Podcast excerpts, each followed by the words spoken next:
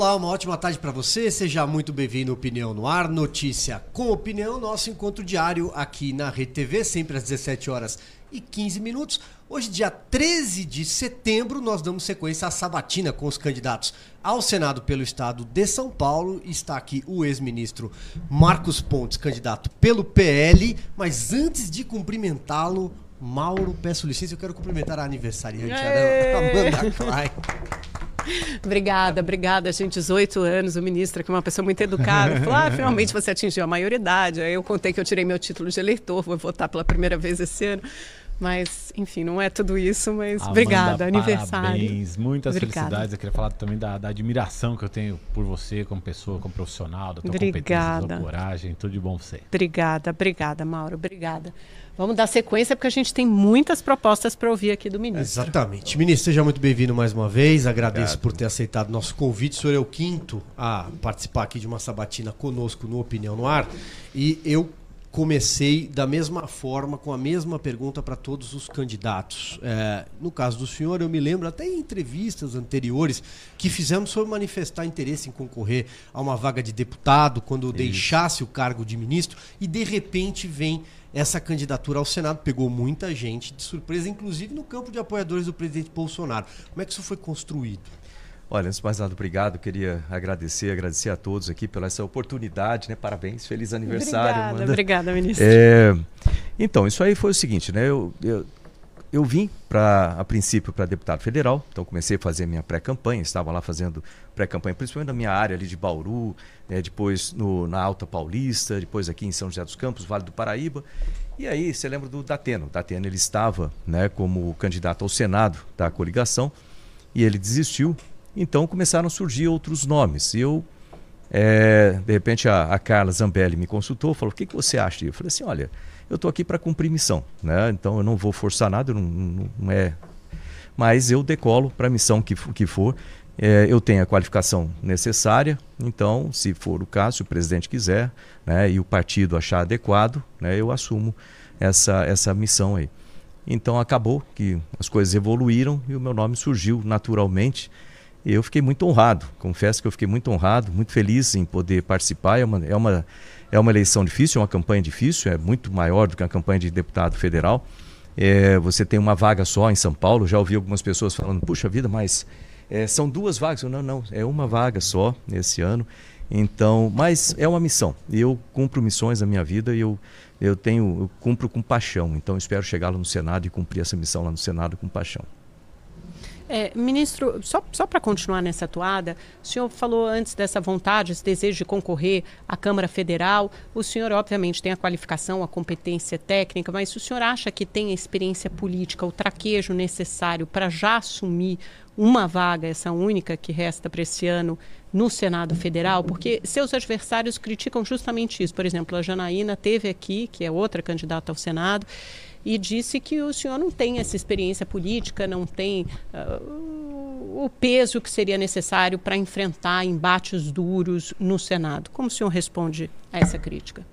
Eu é, tenho a experiência necessária, né?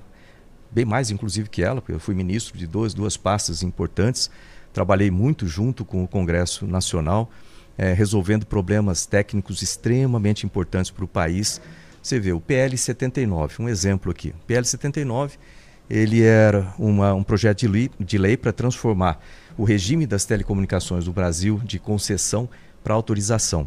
Ele estava parado no Senado há seis anos. E eu fui lá com a minha equipe, conversamos, conversei com muitos parlamentares, e isso essencialmente é que um parlamentar vai ter que fazer, convencer os outros parlamentares que aquilo é importante para o país. E em seis meses nós conseguimos aprovar aquilo que foi a raiz de nós podermos ter hoje em dia 5G no país. Né? O, o leilão de 5G aconteceu graças a esse PL que foi aprovado lá atrás, né, com o meu esforço para fazer isso. Outro exemplo, a, o acordo de salvaguardas tecnológicos né, com, com os Estados Unidos. Esse acordo ele estava parado também há 20 anos no Congresso, ninguém conseguiu tocar para frente isso, isso lá, nenhum dos parlamentares extremamente importante para o país, porque coloca o Centro Espacial de Alcântara no modo comercial. E isso pode gerar para o país de 3 a 3,5 bilhão, bilhões de dólares por ano, o que é muito importante, e estava lá parado. Né? Uma série de narrativas, puxa para lá, puxa para cá, aquele comum dentro da, do, do Congresso, eu fui lá, expliquei, fui muitas vezes lá conversar com os parlamentares de novo. A qualificação técnica ela é extremamente importante. Lembrar que daqui para frente a gente vai ter cada vez mais projetos ligados de uma forma ou de outra à ciência ou à tecnologia, porque assim caminha o mundo. Né? E então você ter um senador, eu sou o único senador da, do hall de candidatos que é engenheiro. Se você olhar os outros são advogados, jornalistas, é, tem é, de candidato de comunicação social, né? historiadores, né? mas com qualificação para discutir projetos técnicos importantes para o país. Poder ir no exterior, por exemplo, falar no exterior para trazer é, recursos para o país, para o nosso estado de São Paulo, poder trazer investimentos, empresas e argumentar de forma clara, né, no, fora do país inclusive, eu acho que eu sou o cara mais qualificado para isso, inclusive na língua, né, de poder falar fluentemente qualquer é, inglês, nesse, por exemplo. Nesse sentido, ministro, o senhor defendendo a bandeira da, da ciência e tecnologia, não seria mais fácil o senhor atuar como senador num eventual governo Lula, que inclusive foi o governo que, que, que promoveu a sua, a sua viagem ao espaço, pagou 10 milhões de dólares é, é, para a sua viagem ao espaço, do que num eventual novo governo Bolsonaro, que está cortando verbas de ciência e tecnologia a cada chance que aparece, acabou de cortar 2 milhões de 2 bi de, de 2 bilhões de reais do Fundo Nacional é, de Desenvolvimento Científico e Tecnológico? Não. Eu acho que você ter um alinhamento do governo federal, né, com o presidente Bolsonaro reeleito, do governo estadual, com o Tarcísio eleito aqui em São Paulo, com um senador que conhece os setores, que consegue argumentar com os ministérios é, de uma forma muito mais ampla, né, que consegue trazer, no final de contas, a gente tem que defender o nosso estado de São Paulo e a qualidade de vida dos nossos é, paulistas aqui. Então, eu acho muito mais fácil. O governo Jair Bolsonaro, na verdade, o pessoal fala muito da questão de orçamento, mas na verdade, eu, quando eu cheguei no ministério, nós tínhamos um déficit de 350 milhões, que foi aprovado no outro governo em 2018.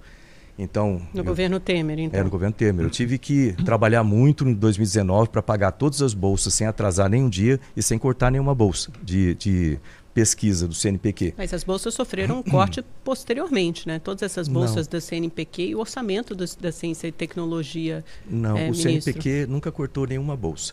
É, isso aí tem todos os dados, as bolsas nunca foram cortadas. Eu, eu, eram dois pontos que eu olhava muito firme ali. Não cortar a bolsa do CNPq e ter o mínimo de, de cortes ou de contingenciamento nas nossas unidades de pesquisas. E com isso a gente entrou com menos 350 e saímos com mais 9 bilhões, que é justamente o FNDCT. E além disso, tem uma terceira fonte no Ministério hoje em dia, que nós mudamos o paradigma de financiamento da ciência no Brasil através de uma secretaria que eu criei, a Secretaria de Estruturas Financeiras e Projetos. Essa secretaria hoje ela consegue atrair investimentos privados para colocar em projetos do governo. Se o pessoal buscar aí investe.mcti.gov.br, vai ver essa atuação. E isso é muito bom, que nos coloca hoje, por exemplo, institutos como o INSA, ele tem um X de orçamento da União e tem 5x né, de orçamento externo. Então, isso aí é o que a gente precisa, ter o setor privado participando. Ou seja, a questão de orçamento ela foi equacionada e nós temos hoje muito mais. Né? Durante a pandemia eu recebi Mas o orçamento um hoje, extra. por exemplo, é maior do que o orçamento com que o senhor pegou em 2018? Porque, assim, se a é, gente é. olhar aqui rapidamente, hum. as manchetes todas sinalizam no sentido contrário. Olha, é, maio de 2022, o governo Bolsonaro deve cortar quase 3 bi da ciência. Corte de verba ciência prejudica a reação é, à pandemia. Tá Durante na... a pandemia, Fundo de Ministério da Ciência perderá 44% dos recursos. O que está né? na, na, na, na lei do orçamento hoje é uma destinação de 12,5 bi, mas devem ser descontados 5,3 bi referentes a uma reserva de contingência, além de despesas obrigatórias, juros, encargos, amortização de dívidas. Então, na prática, o orçamento disponível para ciência e tecnologia seria de 7,2 bi é, o que é 30% inferior ao orçamento, isso é o orçamento de 2023, o que é 30% inferior ao orçamento de 2022, é, e que é menos da metade, por exemplo, do que é reservado no orçamento de 2023 para as emendas de relator, as chamadas, é, o chamado orçamento secreto. Aliás, isso é uma outra parte para falar, mas deixa eu falar de, de orçamento do Ministério. Quando eu cheguei lá, é, o orçamento era de discricionário, tá? porque a parte de obrigatório, vinculados, isso aí você não mexe, que é obrigatório. Uhum. Então, no vinculado. Quando eu cheguei, o orçamento, era de a 3... A pasta sofreu um corte brutal também, não foi? É, e aí que tá. Ele teve o contingenciamento, depois ela foi reposta. No primeiro ano foi 42,5%. Quando eu cheguei, o orçamento era de 3,7 né, bilhões.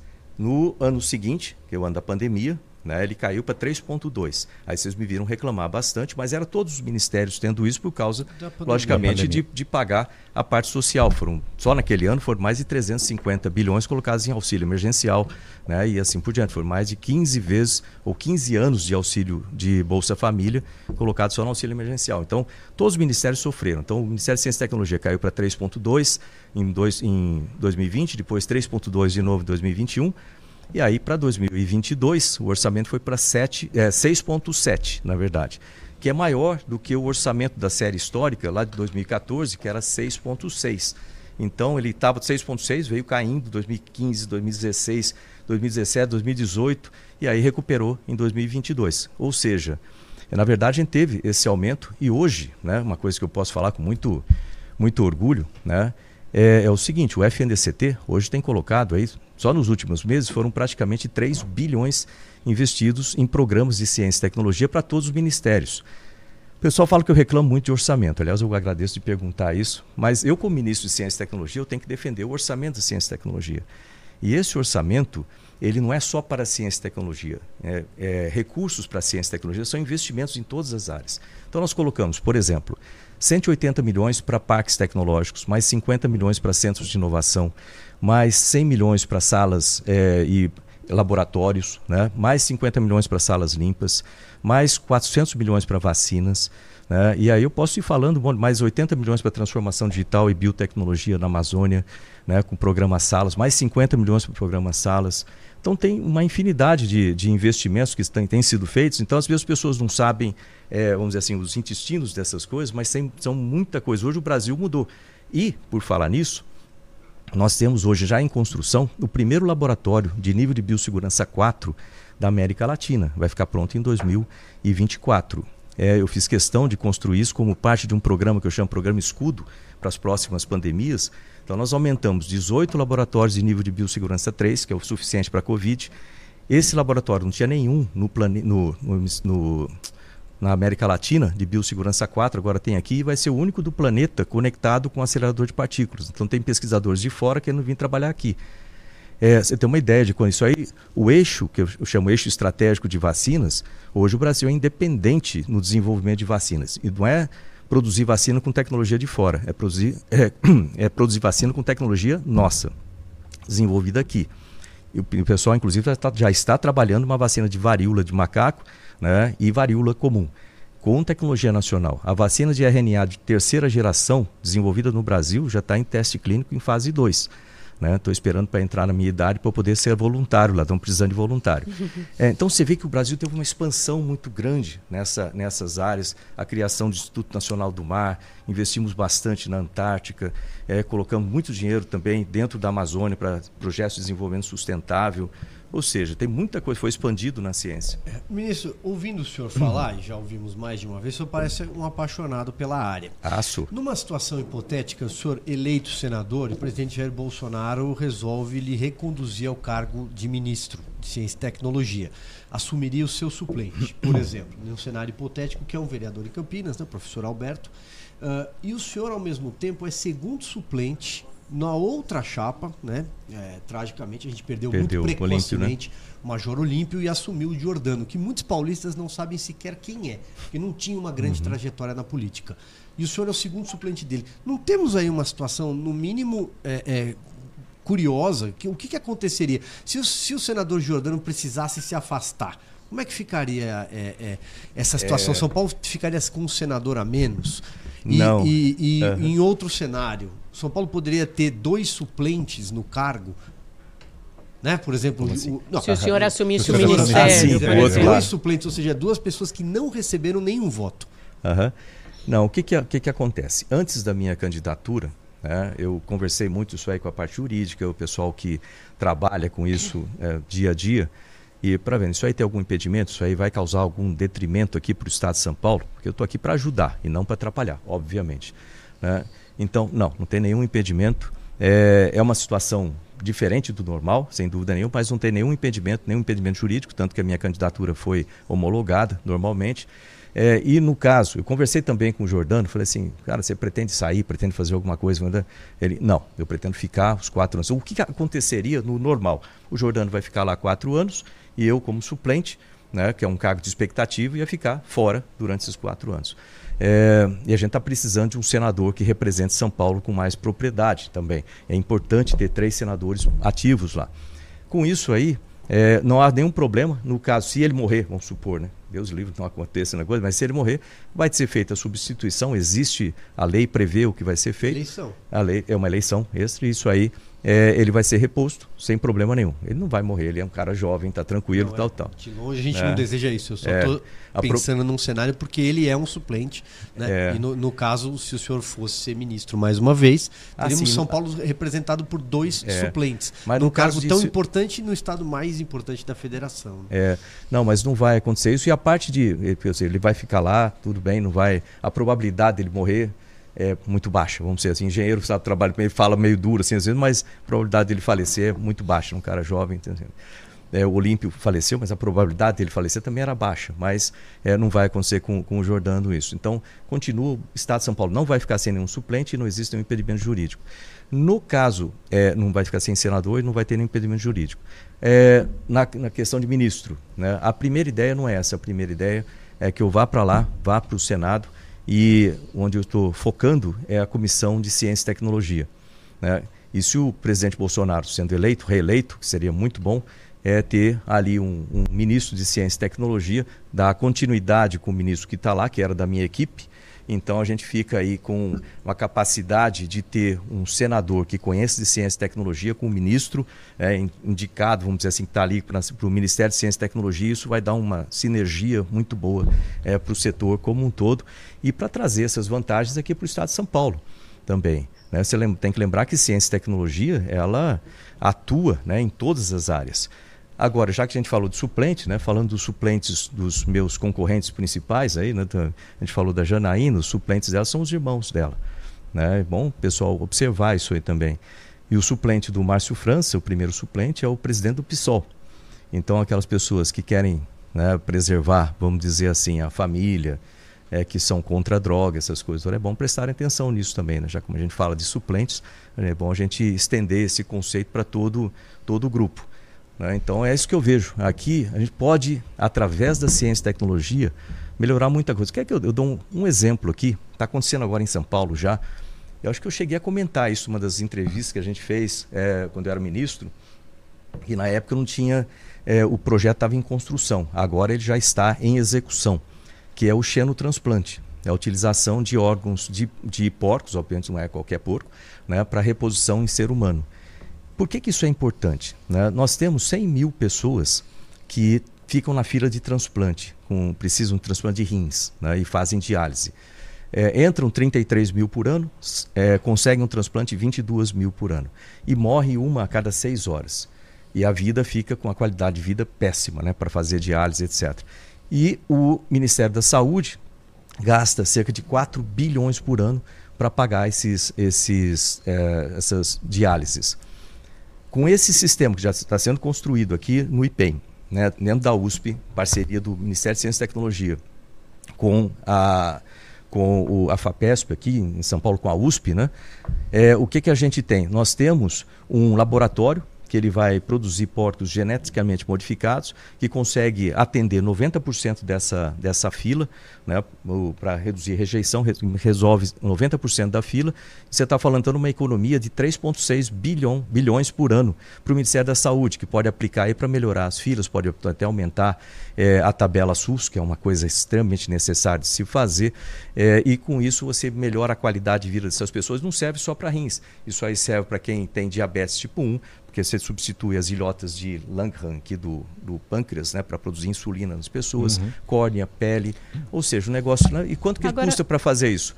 Custa 100 milhões para fazer o laboratório e 20 milhões por ano. Olha ministro, a diferença. Eu estou te ouvindo falar até agora e para mim ainda parece muito um discurso de um ministro da Ciência e Tecnologia, sendo que a pauta de São Paulo é muito mais abrangente. O senhor vai ter que falar de segurança pública, de saúde, educação, ah, reforma ah, tributária, pacto federativo.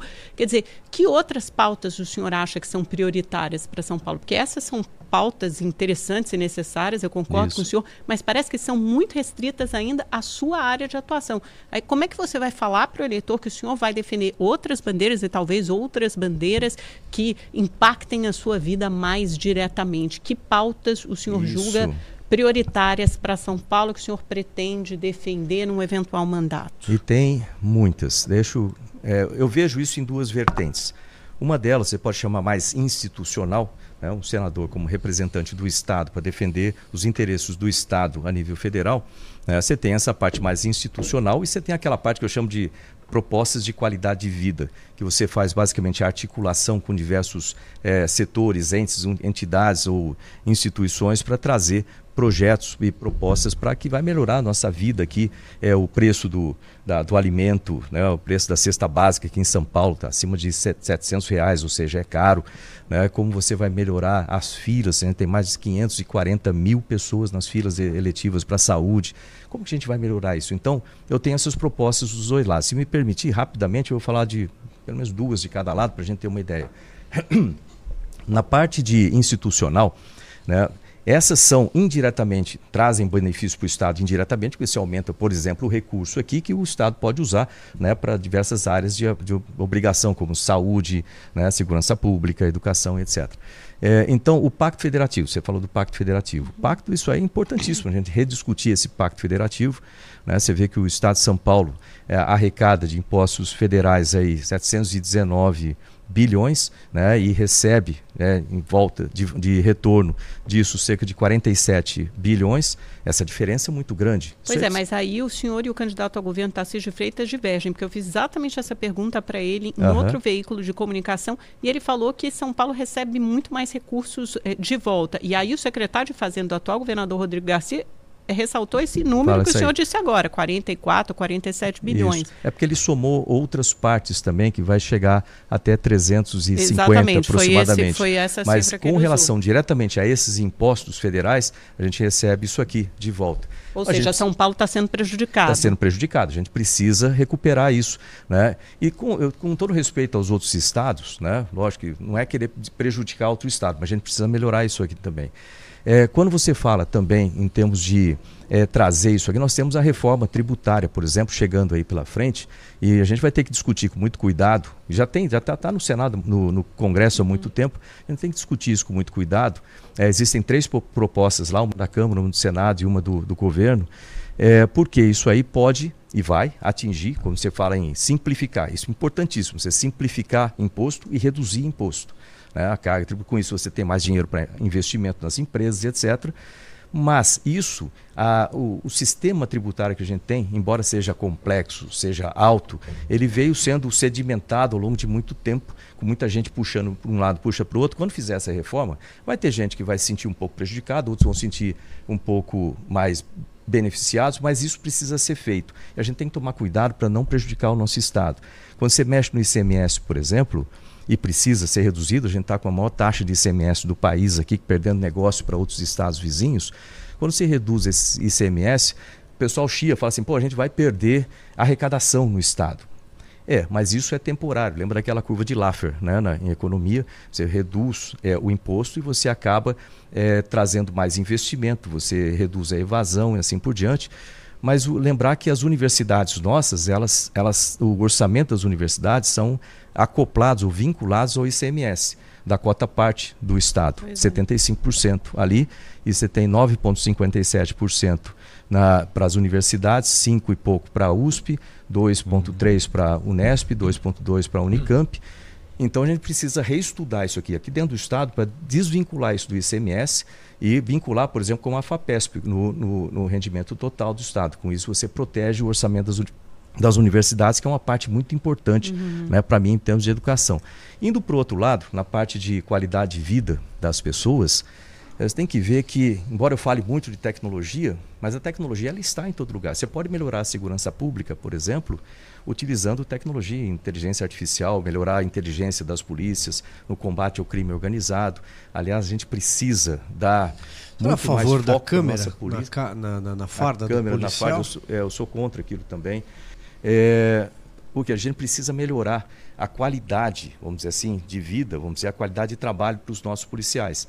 eles são, aqui o nosso salário é 23 no país, né? nós estamos faltando gente, faltam 15 mil profissionais na, na, área da Polícia Militar, 12 mil na Polícia Civil.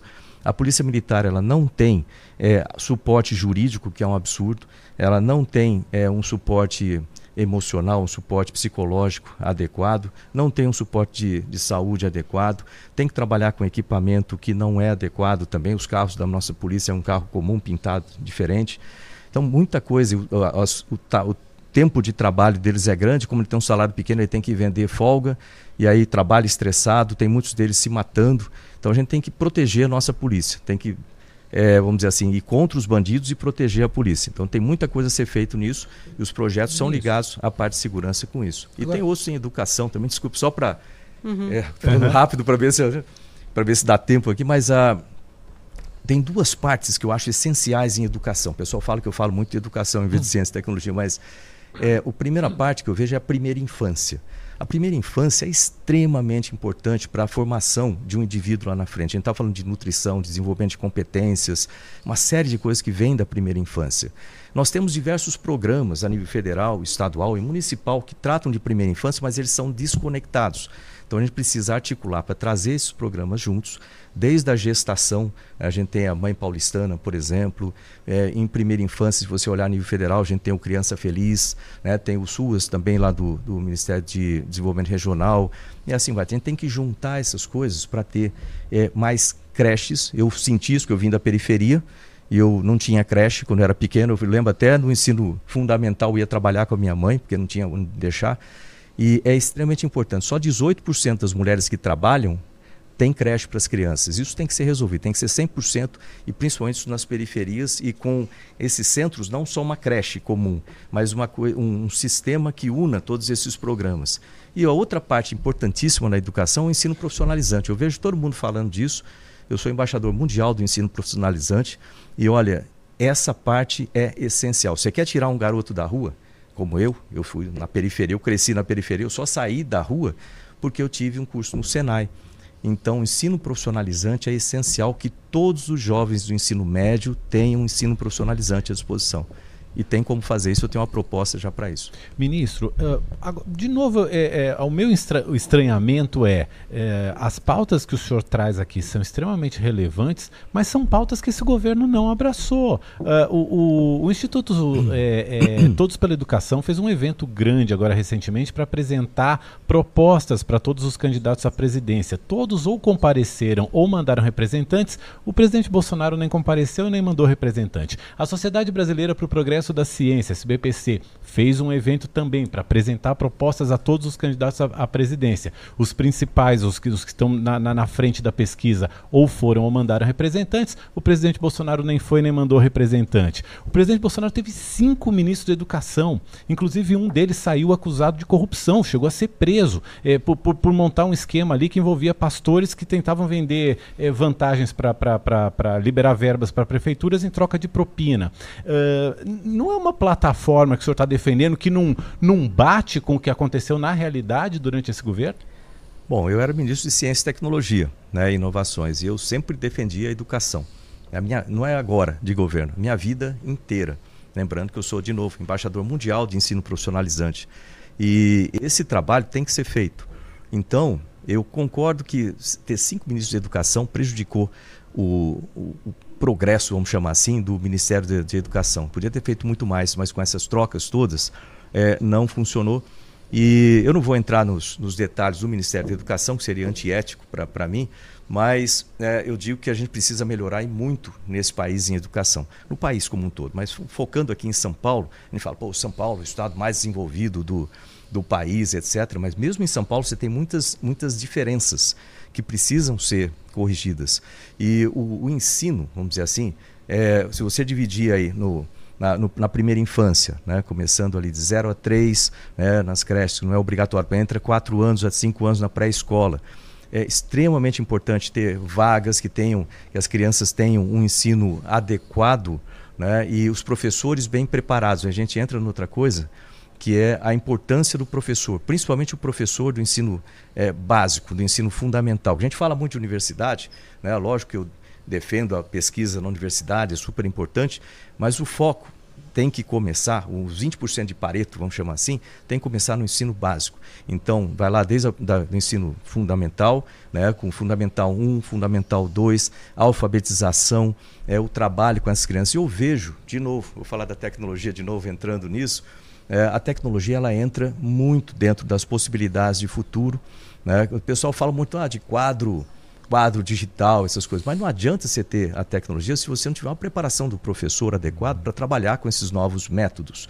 Então, essa mudança de metodologia também é extremamente importante. Hoje, a base nacional né, de currículo comum, de curricular, ela já traz alternativas para o ensino médio.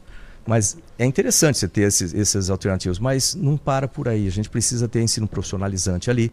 Né? O ensino fundamental 2 geralmente é meio esquecido, é uma época muito importante para as crianças que elas estão na, na pré-adolescência. Então, muita coisa precisa ser feita. É, e, ah, de novo, vou ressaltar isso: professor é a função mais importante que existe. Se não tiver professor, nenhum de nós aqui com as nossas profissões e essa não é uma plataforma mais de executivo do que de legislativo? Sim, mas o legislativo, no caso de um, de um senador, você precisa articular, porque o principal problema, isso eu vi dentro do ministério, isso eu vi em outros ministérios, é que você tem estruturas, né, quando você pensa em administração, você tem cinco, basicamente cinco eixos principais: orçamento, pessoal, infraestrutura, legislação e coordenação.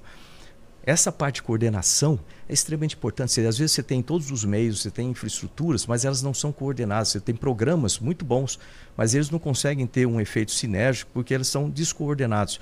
Então, você ter um, um legislador, um parlamentar que consiga unir tudo isso aí, trazer as partes juntas para conversar, para formar um projeto bem desenhado, e projeto, modéstia à parte, é coisa que eu sei fazer muito bem, de começo e fim, você resolver de vez. Você vê a saúde, eu não falei de saúde, mas no meio do estado, eu tenho andado muito pelo estado, tem lugares aí que se você tiver um acidente lá perto de Tapetininga, por exemplo, se você tiver um acidente sério na estrada, esquece, pô, você morreu. Você não vai ter como, como chegar a tempo num, num hospital que possa te dar o tratamento. Tudo isso pode ser melhorado com um, um, sistema de transformação digital que possa interligar tudo isso. Você pode ter no seu celular. Então, muita coisa pode, precisa ser feita, mas você precisa articular. E aí precisa de um senador que saiba o que articular e com quem articular. Puxando pela saúde, então, assim, a gente tenta passar por todas as áreas, todos os uhum. temas.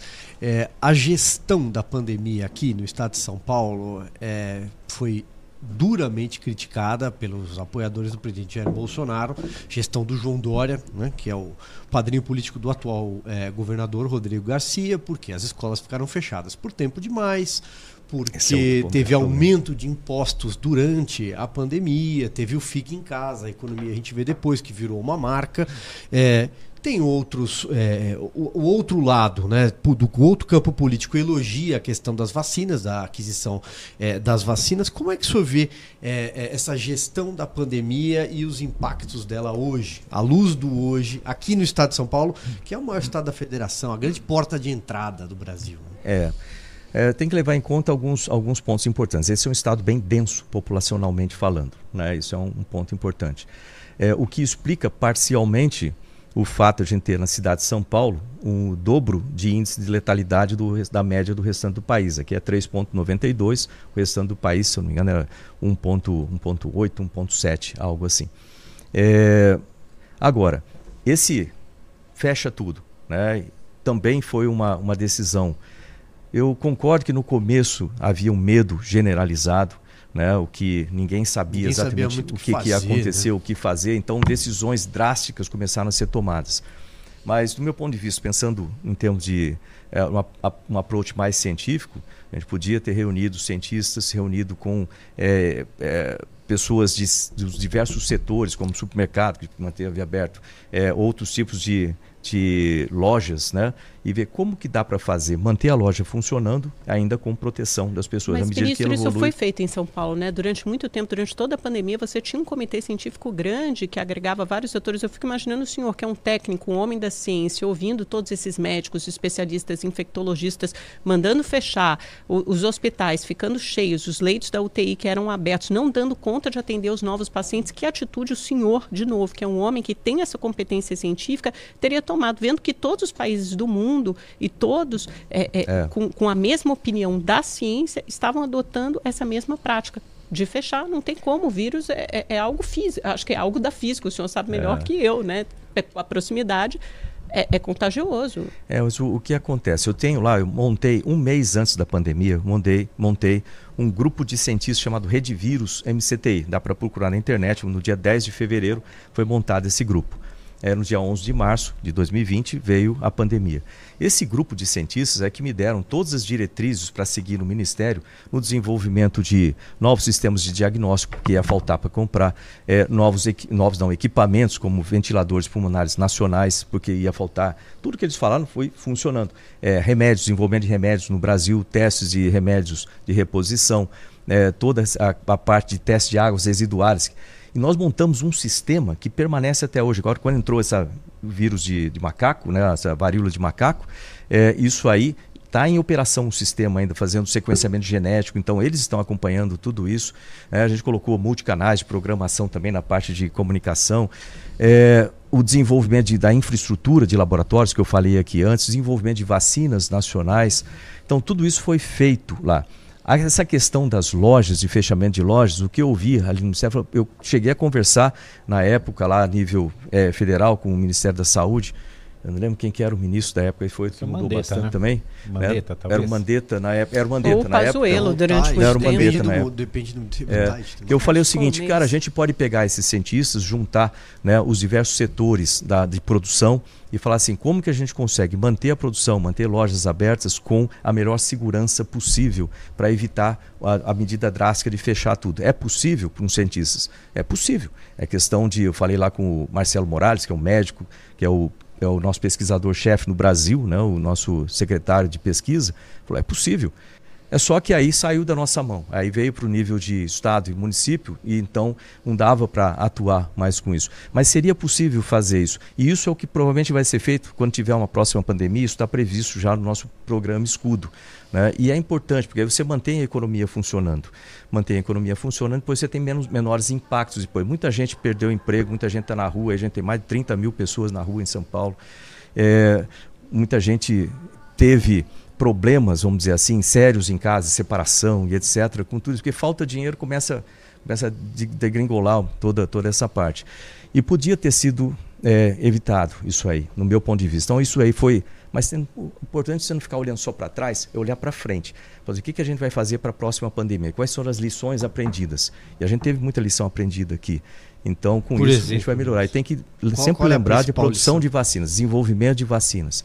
Né? O pessoal às vezes fala disso Mas aí. você veja um governo que o presidente não se vacinou até hoje. Tudo bem que ele impôs sigilo de 100 anos na carteira de vacinação, mas ele não vacinou é. e ele não defendeu a vacina. Ele não acredita na vacina, ele acredita na cloroquina. Até hoje ele duvida da, eu da eficácia. Ainda não desisti de fazer o presidente se vacinar com a vacina nacional. Que né? bom. Porque está vindo aí. E, e, não só para a Covid, né? vacina para dengue, zika, chikungunya. Então o Brasil mudou nesse sentido. E então a gente tem que usar, usar os nossos institutos de pesquisas. Quando eu, quando entrar na idade de teste, que eu falei aqui, eu vou participar do teste quando chegar na minha idade, e vai chegar na idade Porque dele. a gente tem um reflexo muito é, é, é, prejudicial no resto da população em relação a outras vacinas, a outros imunizantes. A gente vê como caiu ah. a, a, porcentagem da população vacinada de crianças agora nessa campanha da polio foi um fracasso. É, e essa, esse aí é um ponto que eu, eu concordo contigo no seguinte: a gente precisa ter campanhas de vacinação Lembra aquelas que a gente via é na televisão isso, ministro, a gente sempre, teve, sempre teve, uma cultura forte de vacinação que foi colocada em xeque justamente pela Covid. Agora a gente está vendo o reflexo disso em relação a outras vacinas. Veja como é grave, uma cultura que sempre foi preservada é, pelo e o Brasil. O Brasil, Brasil sempre, sempre exemplo. Brasil sempre vacinou bem. Exato. E você vê, a gente é um dos países mais vacinados de Covid do, do planeta.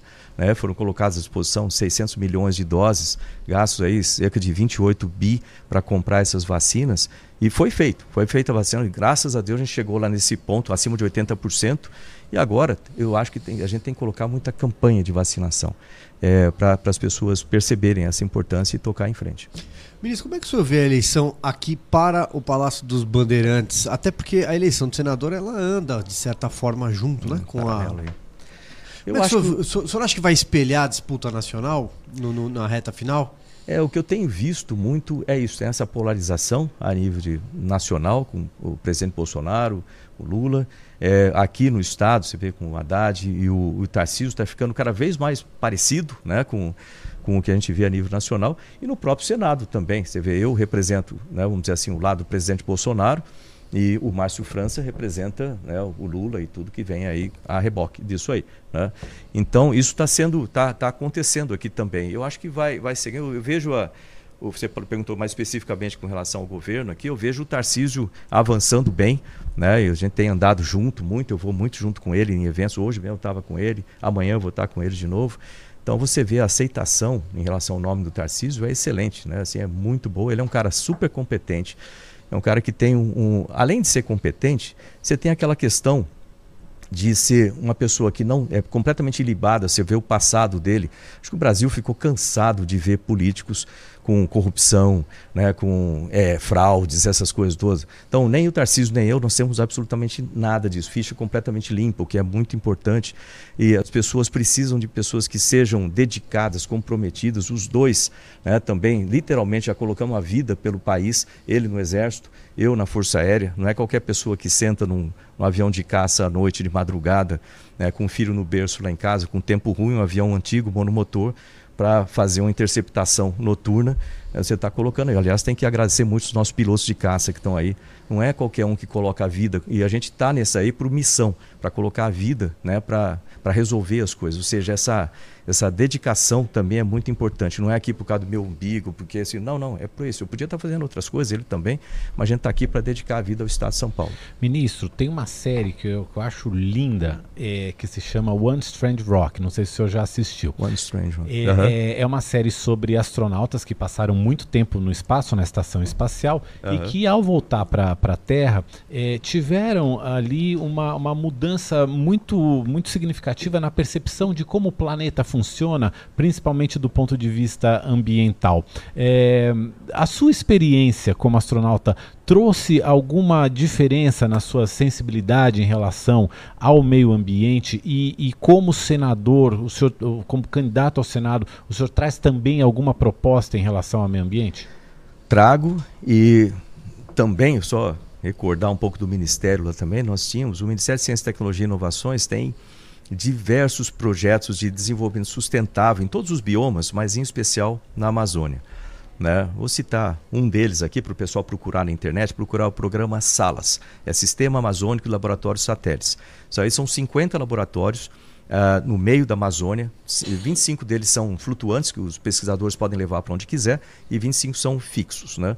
É, com pelo menos 16 pesquisadores em cada um deles. Isso é para ter uma comunidade internacional eu tive essa ideia baseado na Estação Espacial Internacional, né, que é um, um ambiente muito é, especial, como a Amazônia, e que você vai lá e fica quatro meses, fica um tempo lá fazendo pesquisa, e mesma coisa na Amazônia, eles vão lá, vão ficar um certo tempo fazendo pesquisa, estudando a biodiversidade da Amazônia, são, a gente conhece só 4%, buscando ativos, isso aí entra no nosso eixo estratégico de medicamentos, esses ativos vão para três fábricas de moléculas no Brasil, e que vão sintetizar moléculas que vem aqui para Botucatu, né, no nosso no CEVAP ali na Unesp, onde está sendo construído o Centro Nacional de Medicamentos, para passar isso para a empresa privada ou para Fiocruz ou Butantan para fabricação de remédios que são de interesse do Brasil, mas que às vezes o, o, setor privado não quer fazer. Esse é um exemplo. A gente tem o Bailink, que é o desenvolvimento de cadeias produtivas de lá, a Torre Ato, que é feito em parceria com a Alemanha, os, o nosso Instituto de Desenvolvimento Sustentável Mamirauá, que tem uma área de 2 milhões e 500 mil hectares, monitorada 24 horas, 7 dias por semana. A gente ampliou o número de satélites. Quando você vê do espaço esse planeta, você fica preocupado. Essa é a nossa espaçonave, a única espaçonave que a gente tem. Tem 7 bilhões de tripulantes voando aí, a, o pessoal não nota, eles voando a 107 mil quilômetros por hora. Ou seja, em um segundo a gente vai 30, 30 quilômetros, né? Então é uma coisa impressionante aí com velocidade que a gente está. E a gente precisa cuidar bem. Então, quando você fala aqui em São Paulo, né, o Estado ele merece um tratamento muito colocado, assim, para muito firme na área de economia circular. Né? A gente quer desenvolver o Estado e também precisa ter economia circular. Então, eu tenho um projeto com relação à economia circular aqui que vai ajudar moradores de rua, catadores, é, fazer o tratamento aí de resíduos sólidos nas cidades, eliminar lixão, essas coisas completamente, utilizar a energia disso aí é, colocar isso para virar coque, que depois vai transformar em grafeno ou revestimento piso é, para asfáltico, etc. Então tem um monte de. Isso aí é tudo colocado, economia circular. Uhum. E a gente precisa ter isso no, no nosso estado aqui. O estado merece liderar o país e, quem sabe, liderar o planeta nessas áreas. Ministro, 18 horas em ponto, cravadas, que a gente precisa rápido, manter. Rápido, né? Exatamente, passou muito é. rápido. Quero agradecer mais uma vez a gentileza, uma boa campanha. 19 que... dias pela frente. 19 dias, 19 dias. Eu que agradeço, agradeço a cada um de vocês. É importante essas conversas para mostrar mostrar esse, o que, que nós fazemos. Então, estou junto aí, estou junto com o presidente Bolsonaro, né, se me permitir aqui, né, um pequeno propaganda aqui no final, né, o presidente Bolsonaro lá 22, o Tarcísio, né, número 10 aqui para essa eleição do dia 2. E no dia 2 é bom lembrar de 222 para senador, né? Astronauta Marcos é Ponce. Obrigado, ministra Amanda, Mauro. A gente volta amanhã.